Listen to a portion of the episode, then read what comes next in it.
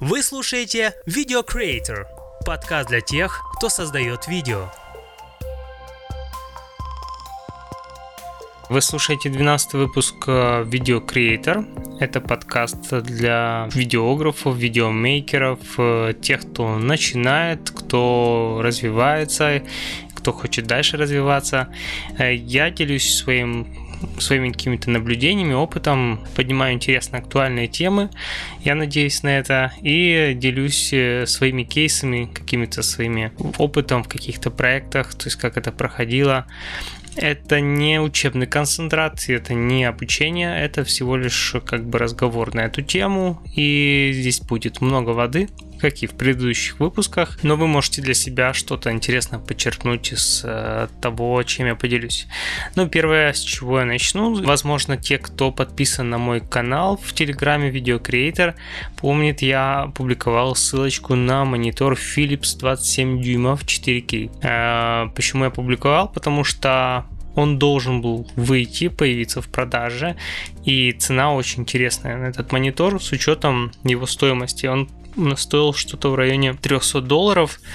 В итоге в итоге я его купил приблизительно это 275 долларов он а, стоил. И интересная история с тем, что я его как бы по сути два раза покупал. С первый раз я его купил, у него был какой-то брак, а, то есть электроника перестала работать, вот как только я в меню залез, там немножко полазил, и все, появилась какая-то полоса, после чего он выключился и больше не включался. Я его сдал и вернул деньги, потому что подумал, меня не будет э, в городе э, несколько недель, э, лучше, наверное, я потом уже приеду и куплю его уже там снова.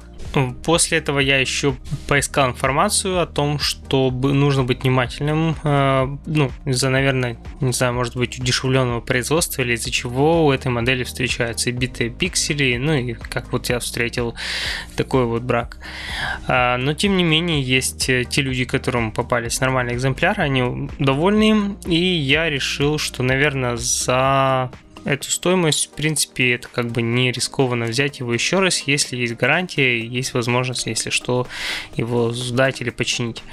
И в этот раз э, я еще приобрел даже дополнительную гарантию, то есть у него от производителя 2 года, плюс еще 2 года такая страховочная гарантия, то есть он продлевается полностью. И проверил его, конечно же, перед покупкой на битые пиксели и так далее. Он оказался, ну, можно сказать, идеальным, то есть никаких битых пикселей, ничего-ничего. И в работе он себя показал хорошо, но есть нюансы, э, которые в принципе касаются не самого этого монитора, а скорее эм, взаимодействия 4К монитора с macOS. Как второй монитор, он оказывается работает, ну, можно сказать, в двух режимах. То есть я думал как, что ты его подключаешь и выбираешь масштабирование э, окон, там всего, как, как тебе нравится, как тебе комфортно. Но не тут-то было. Такое масштабирование можно выбирать в рамках, э, собственно, твоего монитора. А вот э, с этим монитором, э, чем бы его ни подключал, HDMI или э, DisplayPort, э, масштабирование недоступно. То есть либо это 4K, либо я нашел такой вариант переключить его в режим Full HD. Но понятно, он работает как бы как 4K в том плане, что все иконки четкие, все в этом формате Full HD, но просто размеры всех окон, как будто перед тобой Full HD экран. Но то есть они слишком крупные на диагонали 27 дюймов, а вот и в режиме 4К они слишком мелкие. Они такие мелкие-мелкие, они мельче, чем у тебя, чем у меня на ноутбуке, и это некомфортно, если он особенно на каком-то расстоянии от тебя. Поэтому я долго думал, как этот вопрос решить. В итоге я думал, ну, переключился в Full HD, подумал, в принципе, неплохо. Это достаточно комфортно э, работать в каком-то режиме, где, наверное, не задействуется монтаж. Но я вот брал для монтажа, и тут тоже странная такая получается система. Э, странная ситуация. Получается, что в Full HD как бы его режиме. Окна сильно большие и не сильно, скажем так, много места дополнительного появилось с этим дополнительным монитором э, Final Cut и в других тоже программах.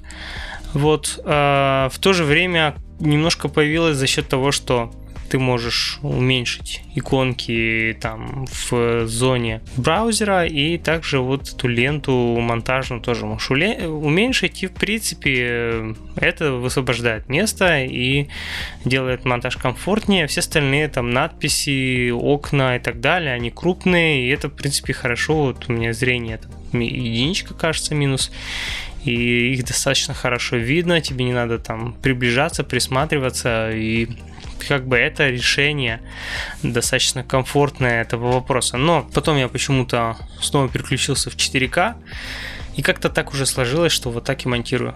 Да, там немножко присматриваюсь, немножко приближаюсь, но вот как-то вот мне нравится, что столько вот объема, что вот столько пространства и не знаю, надолго ли, но пока что вот на этом решение остановился. Кроме того, э, расположение тоже пробовал разные э, ноутбука и монитора. Первое, что я попробовал, это расположить э, ноутбук справа и использовать его как там второй экран для всяких мессенджеров, всего того, на что бы не хотелось переключаться. Потом я закрыл ноутбук и решил, подумал, подумал, что это неудобно смотреть в сторону куда-то, то есть хочется, чтобы все было перед тобой, поэтому поставил экран передо мной, подключил дополнительную мышку, клавиатуру и, по сути, ноутбук в сложном состоянии был как системный блок. Правда, он там себе сбоку гудел и грелся, сейчас жарко. Я еще для него приобрел такую подставку, которая охлаждает его. Потом я решил еще попробовать одну комбинацию. Это поставил ноутбук перед собой на столе, монитор поставил на ну, то поставил за ноутбуком принтер и на этот принтер поставил на МФУ монитор. То есть получается он как раз идеально над экраном ноутбука. И честно скажу, а, почему я так сделал, мне просто не очень было удобно, я так привык к клавиатуре ноутбука маковской, а вторая клавиатура у меня там обычная, PC-шная, и я решил попробовать просто такой вариант, вот как бы использовать как клавиатуру, здесь же можно там звук на ней нормально менять и кучу всего, и привычные комбинации команда и так далее. И э, мне оказалось очень удобно. То есть, когда монитор перед тобой, э, ноутбук вот открыт, там я использую мессенджеры и так далее, а сверху у тебя э, рабочая область монтажа, вот просто супер. Вот я пока на этом остановился и не вижу, чтобы я, наверное, в будущем менял бы эту конфигурацию. Кстати, ноутбук у меня стоит на этой же подставке, он немножечко под углом, очень небольшим, но это никак не мешает, вполне комфортно. И э, таким образом э, действительно эффективность повысилась, то есть я не э, делаю лишних движений переключений между там программами и окнами. Плюс э, интересно, что многие уведомления, то, что там закрывала часть э, монтажной программы, они появляются теперь на втором экране. Сначала это было неудобно, и мне казалось, что ничего не происходит. Там поставил на рендер, отрендерилось, а где сообщение? Оно у тебя вот на ноутбуке на экране выскочило, оказывается. И так далее. Но потом это, понимаешь, что это удобно, потому что это такие вспомогательные, они не требуют там, то есть если ты не подтвердишь, ничего не закроешь, ты можешь продолжать работать, монтировать в программе. Поэтому монитор рекомендую, кому интересно, можно пойти посмотреть в э, группу Video Creator в Телеграме. Э, кто еще не подписан, можете подписаться. Я туда постю некоторые дополнительные материалы, фотографии, там э, аудио или видео кусочки тех вещей, о которых я говорю в подкасте. И вот как раз, например, то, что я запостю там отдельно, хотя здесь в подкасте вы это услышите, это сравнение двух микрофонов. Недавно снимал ивент. Это был слет э, автомобилей Tesla в Киеве, очень крупный, то есть там было, наверное, сотня машин. Так точно вроде бы никто не посчитал, но на вскидку я так вот сразу насчитал за 70. Ну и того, что я там еще не почитал, скорее всего, там их было действительно под сотню. Это было интересное мероприятие, был драг-рейсинг, то есть соревновались на ускорение, на дистанцию 402 метра. Вот, э, одна Теслка там дрифтовала очень так серьезно. И э, самое интересное, это поснимать как бы и снаружи, и снутри всего этого происходящего. То есть побывать на Теслах, которые ускоряются и которые дрифтуют. И важным моментом здесь, важной задачей была это запись звука, потому что не всегда было вещание через микрофон, то есть часть нужно было записать каких-то разговоров просто вот на улице, люди разговаривают, и им петлички не подцепишь, потому что это все хаотично происходит, разные люди. То есть как бы такое live мероприятие, поэтому выбор пал на пушку, и причем э, была возможность взять две пушки и задействовать их одновременно. Каким образом, э, сейчас расскажу. Э, у меня есть э, такой рекодер Zoom F1 Э, который я использую как петличку. Он похож на передатчик, который цепляют людям вот в радиосистемах, только без антенны. И он за щелочкой цепляется на ремень, вот, и к нему я подключаю петлю, и он пишет прямо в него, то есть это рекодер. Но к нему можно подключать аксессуары через специальный разъем э, Zoom, как на рекодерах H5, H6. Туда можно подключать еще там стереомикрофон, можно подключать пушку, можно подключать дополнительные XLR разъемы и кучу всего. И к этому, получается, Zoom э, F1 можно было подключить как раз э, пушку э, от H6. Он называется CH 6 или что-то такое, я уже не помню, как модель этого микрофона. Но я как раз в группу в Telegram сброшу фоточку, как выглядела в итоге в сборе вся эта система. То есть я на стабе прицепил э, этот рекодер именно там есть специальное у меня крепление, место подкрепления, где можно ну, что-нибудь туда прикрутить, там, монитор дополнительный, и чтобы это не влияло на баланс камеры. То есть это примерно вот с блоком управления э, самим э, стабом. Там сбоку резьба, и туда вот может что-то накручивать. И вот через специальные свои приспособлений, которое я там придумал, я прикрутил этот э, рекодер, к нему прицепил пушку арендованную э, с ветрозащитой, а сверху на сам фотик прицепил Sennheiser. Э, там есть такой у них э, двойная пушка, то есть она немножко разведенная в стороны, такой буковкой В английской, и она типа пишет стерео, ну и как бы охватывает диапазон то, что у тебя перед камерой находится. Я подумал, это будет интересно поснимать, потому что если там два человека разговаривают между собой, то как раз там они направлены на этих э, двоих людей, эта пушка. И результат, э, который получился, интересный. Э, тут есть такой момент. Э, по громкости я примерно уравнял, но настройки самой записи были у Sennheiser на автомате прямо в тушке, то есть он сам подбирал. У Sony, кстати, их очень хорошие вот автоуровни, он очень здорово подбирает. Э, Э, и не допускает зашкалов, то есть автоматика работает классно. У Зума тоже отличная автоматика, но эта пушка не работала, а, то есть почему-то автоуровни и лимитер не задействован был, то есть надо было на самой пушке крутить, а там была еще сломана ручка, я решил его не трогать. Ну, слышу, там уровни идут, я боялся зашкалов, поэтому так посмотрел, ага, ну плюс-минус, да, нормально. Ну и оно так оказалось, в принципе нормально, то есть оно вытянулось, Sennheiser чуть громче записал, остался, пушка зум э, чуть меньше. Ну, я в итоге их уравнял, вы можете послушать на записи, как э, это выглядит. И я буду в течение отрыв, отрезочка переключаться между э, зумом и синхайзером и буду озвучивать это первое время, потом вы уже сами на слух будете определять. Если вы в наушниках, тем более вы лучше услышите, что у зума такой более монозвук, у синхайзера более такой стереозвук. Но эм, давайте послушаем сначала, а потом я скажу свое мнение. Ну, будет там, когда уже Ну, часам ну, це, взагалі, ну, якби задача яка? Е, Задача Zoom? з вами познайомитися. Я з вами знайомий, ви зі мною не знайомі. Ну, да. Я з вами знайомий через ваші е, пере- те- через ваш канал, через вас YouTube.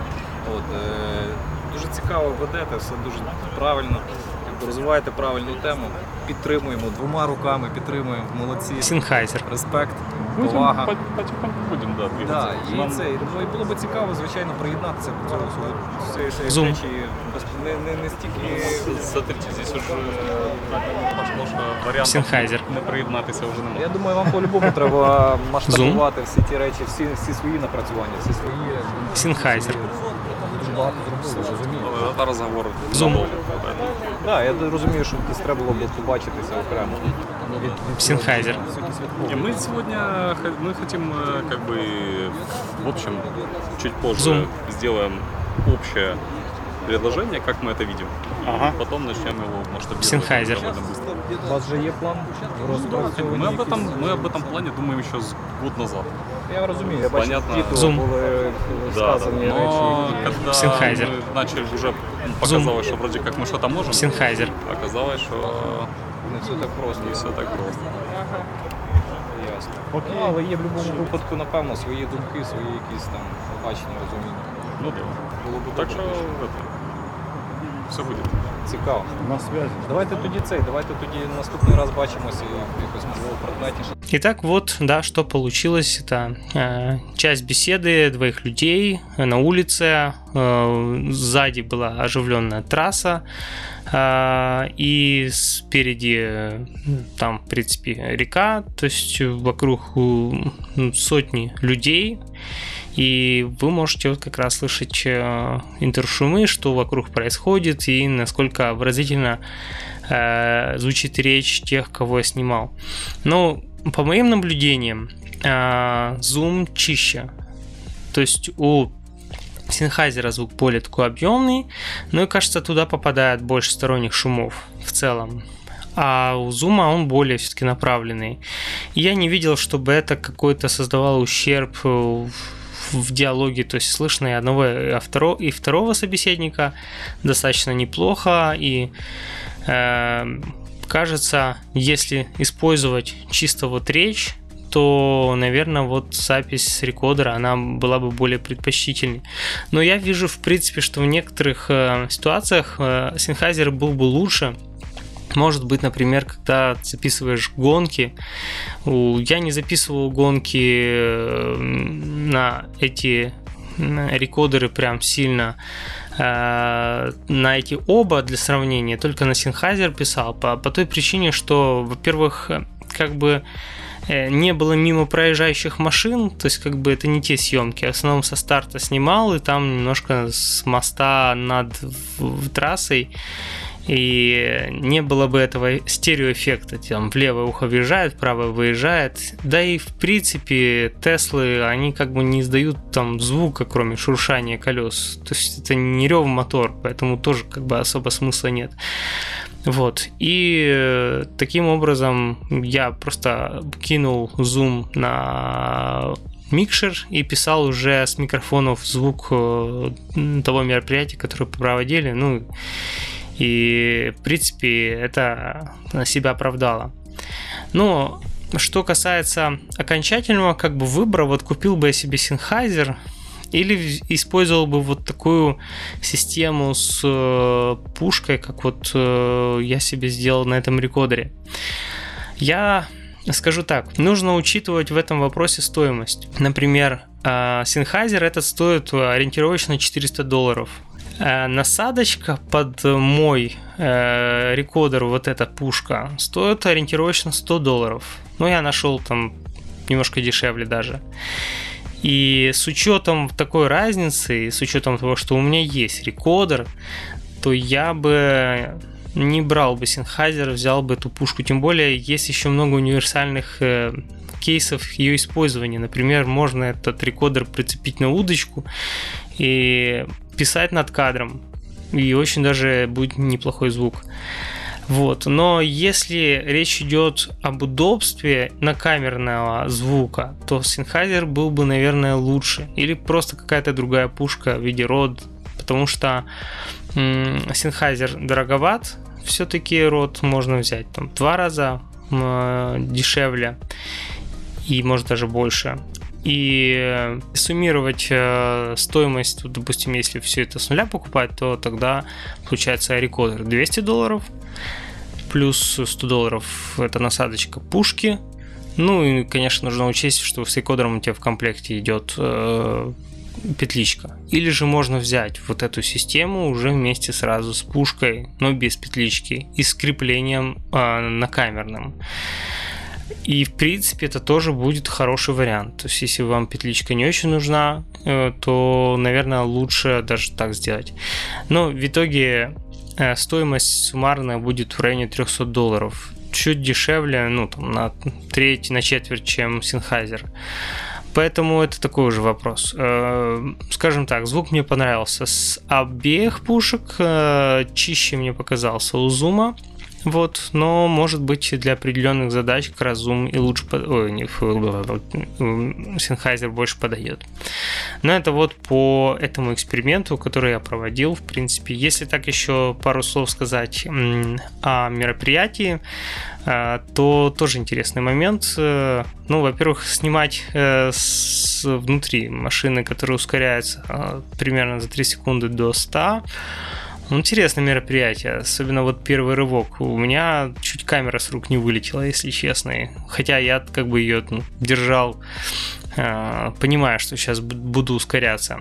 Тоже очень было интересно снимать во время дрифта в машине, потому что, потому что мне, ну, в общем, у меня начали какие-то детали от камеры, ну не то чтобы отпадать, а, понимал, что меня кидает там на заднем сидении из стороны в сторону. И чтобы, допустим, там не сломать микрофон, я его решил по, по, по ходу, там, в паузах, где мы более-менее ровно едем, а, отсоединить. И это было очень все интересно. И а, тоже, как итог видео, интересный. Э, был сделан всего минутный ролик, чисто такой очень быстрый обзор, в который просто чуть передал атмосферу того, что происходит.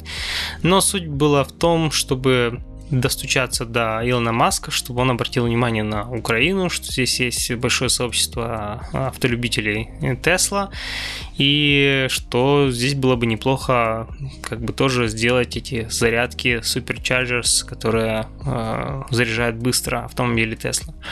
И интересно, что на один из твитов э, как раз с этим видео э, Илон ответил, окей, ну и дальше даже там продолжилась небольшая беседа, что говорит, ну, наверное, кто-то написал, что да, наверное, в 2020 году. Но он ответил, что, ну, может быть, даже раньше. Теперь а, пару слов скажу о том, как а, построена сейчас работа над, э, над большинством проектов, над которыми работает уже моя команда. По сути, команда, потому что я подсчитал, что в одном вот сейчас текущем проекте задействовано, наверное, около 8 человек, 6 э, из которых это непосредственно как бы те, кто в моей команде, ну и 2 это те, которые как бы со стороны заказчика. То есть, э, если отбросить ну, если не учитывать со стороны заказчика, то получается такой примерно процесс. А, я, как руководитель проекта, а, ну и беру еще в том числе на себя там монтаж. Иногда я пишу тексты. Ну, в принципе, раньше я делал все, сейчас я уже распараллеливаю задачи, и уже несколько человек, каждый в своей области специалист, а, работает над проектом, и в итоге получается лучше, но главное быстрее. Быстрее, потому что пока от меня кто-то что-то дождется, вот, э, пока я это все сам сделаю, это, конечно, занимает много времени. А так параллельно много идет э, процессов, например, одновременно может там писаться текст у копирайтера, э, дальше он сам работает с э, представителями компании, заказчика. Это все согласовывается. Дальше уже я там вношу какие-то коррективы, потому что нужно адаптировать его немножко там под э, диктора, под начитку, может быть там учесть какие-то нюансы в задачах. После этого отдается на озвучку, над текстом работает диктор, тот голос, который э, больше всего подходит для исполнения э, задач, для передачи информации. Ну и дальше уже в зависимости от того, какой это тип проекта, например, у нас есть э, анимация, есть такая я ее отдельно как бы выделяю, мультипликация, потому что она реально рисуется иногда покадрово и, или же даже делается из бумаги, пластилина и так далее. То есть разные есть креативные задачи. То есть работает над этим мультипликатор. Иногда ему помогают тоже там своя команда, есть там операторы, есть кто свет ставит и так далее. То есть он отдельно в студии э, это все делает. Э, кроме этого, есть композитор, который э, занимается, собственно, пишет музыку и делает саунд-дизайн. Ну и э, в итоге все это возвращается ко мне, где я уже это все сшиваю в одно уже готовое целостное видео и или же отдаю какие-то корректировки. В принципе, таким образом построена работа. В принципе, это как можно сказать, мелкая производственная студия, но таким образом получается достигать их хорошего результата достаточно и экономить время и делать работу Э, скажем так, очень приемлемую по бюджету. Да, это, конечно, не то производство, да, как мы в одном из выпусков э, обсуждали, где там 30 там больше человек работает над проектом, над какой-то там рекламой и так далее. Вот это более бюджетные Э, проекты, но за счет этого покрывается потребности тех э, клиентов, у которых нет необходимости в таких дорогих медийных роликах, там высокобюджетных и так далее. Сейчас много видео делается для интернета, для продвижения своих э, страничек, для продвижения своего бизнеса, и для этого требуется, там, например, каждый, каждую неделю делать один ролик. Ну, сложно, конечно, а, выполнять такую задачу, если делать это постоянно в таких очень серьезных рамках, да это, в принципе, много кому и не нужно. Поэтому вполне большой есть спрос, потребность как раз у ну, таких э, компаний на более упрощенное производство видео. Главное, чтобы оно достигало своей цели. Но скажу, что иногда получается достигать даже уровня таких дорогих работ э, за счет за счет креативного подхода и некоторых ухищрений. А более конкретно расскажу уже о каждом конкретном интересном проекте. И еще хотел сказать, что для поддержания подкаста я открыл страничку на Патреоне. И теперь, кто хочет поддержать подкаст и иметь эксклюзивный контент, может выбрать там а, подписку. И что там будет? Именно выпуски, которые на Патреоне, это будут конкретные ролики, над которыми я работал. Я буду рассказывать полностью все нюансы производства этого ролика. И, например, первый ролик это будет э, реклама приложения изучения английского языка. Вся реклама сделана на китайском языке, потому что нацелена на китайский рынок. Есть очень много интересных нюансов, связанных с производством. Вот об этом как раз в таком э, отдельном выпуске, который будет на Патреоне. Для чего я это делаю? Ну, а, наверное, для того, чтобы купить время.